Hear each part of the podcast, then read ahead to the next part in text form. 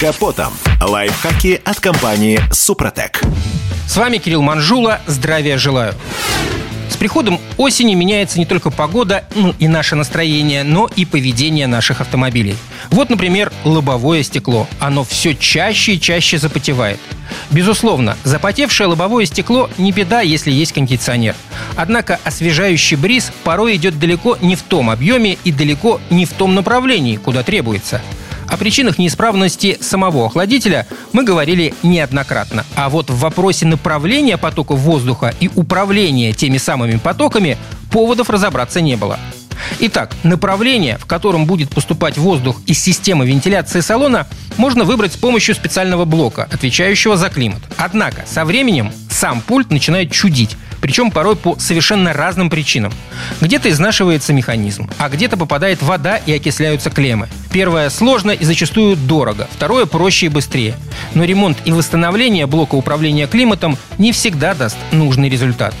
Важный элемент климатической установки – моторчик печки. Он стоит в ногах у переднего пассажира и напрямую заведует мощностью потока воздуха. Естественный износ, отсутствие салонного фильтра и просто время делают непоправимые вещи. Ветерок сначала начинает поскрипывать, потом включаться через раз, а однажды просто затихает. Ремонтировать или менять – личный выбор. Но в случае, когда печка перестала отзываться на предложение поработать, придется разбираться и разбирать. Если блок управления исправен, а моторчик задорно шумит, то кто же виноват в слабом потоке воздуха? Как правило, сами воздуховоды. Это пластиковая, как правило, конструкция, которая соединена уплотнителями. Последние за годы изнашиваются и начинают пропускать, а кустарная разборка-сборка торпеда довершает начатое. Первым отказывает воздуховод на лобовое стекло, который просто перестает подавать нужное количество воздуха на триплекс. Чтобы добраться до него, надо снять центральную консоль. Быстрого обзора достаточно, чтобы увидеть огромное количество пыли и торчащие во все стороны поролоновые вкладыши. Разбираем, чистим, ставим на место, не забывая использовать герметик.